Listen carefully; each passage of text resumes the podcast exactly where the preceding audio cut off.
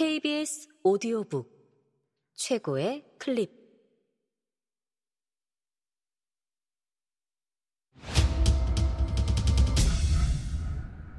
KBS 오디오북.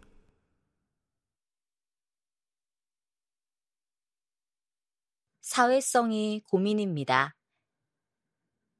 저자 장대익 성우 김봄 읽음. 1장 관계에 대하여 관계, 총량 법칙과 사회적 뇌 저는 제 스스로가 내향적이라고 생각해 본 적이 없어요. 친구도 많은 편입니다. 그런데 요즘은 친구들과 만나도 그리 즐겁지 않습니다. 고등학교 동창, 대학교 동창, 직장 동기, 취미로 다니는 화실의 수강생들. 얼굴 본 지 오래됐다고 만나고 어떤 날은 급 번개를 갖기도 합니다. 이제까지 만들어 온 인연을 앞으로도 이어가야 할 것 같아서 약간의 의무감을 가지고 꾸역꾸역 모임에 나가지만 차라리 침대에 누워 스마트폰이나 볼 걸 하는 후회가 들 때가 많습니다.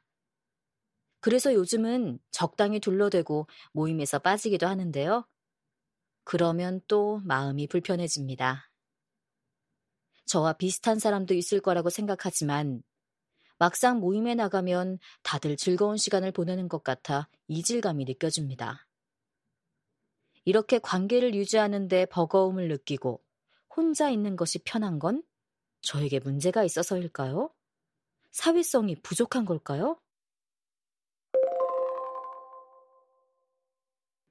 타인과 갑자기 인간관계를 유지하는 것이 부담스러워졌다면 사회성에 문제가 생긴 건 아닌지 고민하게 됩니다.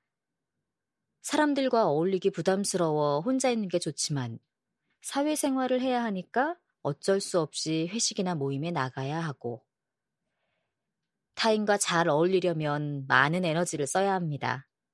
피곤하죠? 쉽지 않은 일입니다. 하지만 우리가 속한 사회와 조직은 개인에게 사회성을 요구합니다. 나를 불편하게 만들죠. 이런 문제에 맞닥뜨리면 나라는 사람은 조직 생활에 어울리지 않는 게 아닌가? 라는 고민을 하게 됩니다. 제가 이런 고민을 하는 분에게 신묘한 처방을 내리는 도사처럼 속 시원한 해답을 드릴 수는 없겠죠.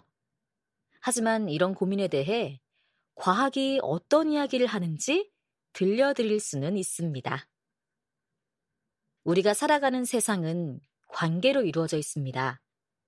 사회성에 대한 고민은 이러한 수많은 관계에서 오는 스트레스, 즉, 관계의 문제입니다. 몇 년 전 혼술남녀라는 드라마가 화제가 되었습니다. 이 드라마의 남자 주인공은 혼자 고깃집에 들어가 고기를 구워 술을 마시고 혼자 식당에서 밥을 먹는 혼술 혼밥이 일상적인 사람이었죠.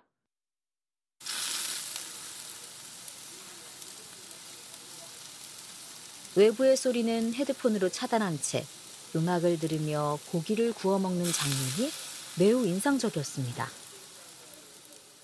혼밥 혼술은 이제 하나의 사회적 현상이 되었습니다. 한쪽에서는 혼밥과 혼술의 장점을 부각시키거나 이와 관련해 새롭게 등장한 마케팅 기법을 소개하는 반면 다른 쪽에서는 이것이 사회적인 문제라거나 우리 사회가 더 각박해지고 있다는 증거라고 이야기합니다. 그렇다면 사람들은 왜 혼밥과 혼술을 하는 걸까요? 같이 먹을 사람이 없어서? 그럴 수도 있죠. 아니면 혼자가 편해서? 혼밥 혼술을 하는 이들은 사회적으로 문제가 있는 걸까요? 제 생각으로는 단지 사회생활에 지쳐서인 듯 합니다. 관계에 너무 지쳐서 더 이상 사람들을 만나고 싶지 않은 거예요. 혼밥은 병리적 행동이라기보다는 오히려 복잡하고 과도한 관계에 지친 현대인의 새로운 생존 기술일 가능성이 높습니다. 질문은 잠시 접어두고 영장류의 세계에 살짝 발을 담가 봅시다. 특히 호모사피엔스와 가장 유사하면서 우리처럼 서로 관계를 맺고 살아가는 침팬지와 보노보를 살펴보죠. 침팬지와 인류는 약 600만 년 전 공통조상에서 갈라져 나왔고, 침팬지와 보노보는 약 300만 년 전 갈라져 나왔습니다. 얘네들은 우리의 조상이 아니라 공통조상에서 갈라져 나온 현존하는 사촌종인 셈이죠. 그러니 괜히 동물원에 가서 큰절하면 안 됩니다. 인간과 많은 것을 공유하고 있는 이들의 삶을 면밀히 관찰해 보면 우리 자신을 이해하는데 많은 힌트를 얻을 수 있습니다. 인간의 특성을 탐구할 때 영장류학이 빠지지 않는 것은 바로 그 이유 때문이죠. 마치 연인을 제대로 알기 위해서는 그 가족을 만나봐야 하는 것과 비슷합니다. 사진을 한번 볼까요? 맨 왼쪽이 침팬지입니다. 뾰족한 송곳니가 돋보이죠? 우리에게 친숙한 동물이라 많은 이가 관가하고 있지만 사실 침팬지는 무척 사납습니다. 모든 갈등과 긴장 상황에서 인간으로 치면 주먹이 먼저 나가는 타입이에요. 그래서 화가 나면 종잡을 수가 없습니다. 제가 교토대학교 영장류 연구소에서 연구할 때 큰 충격을 받았던 것이 바로 침팬지의 폭력성이었습니다.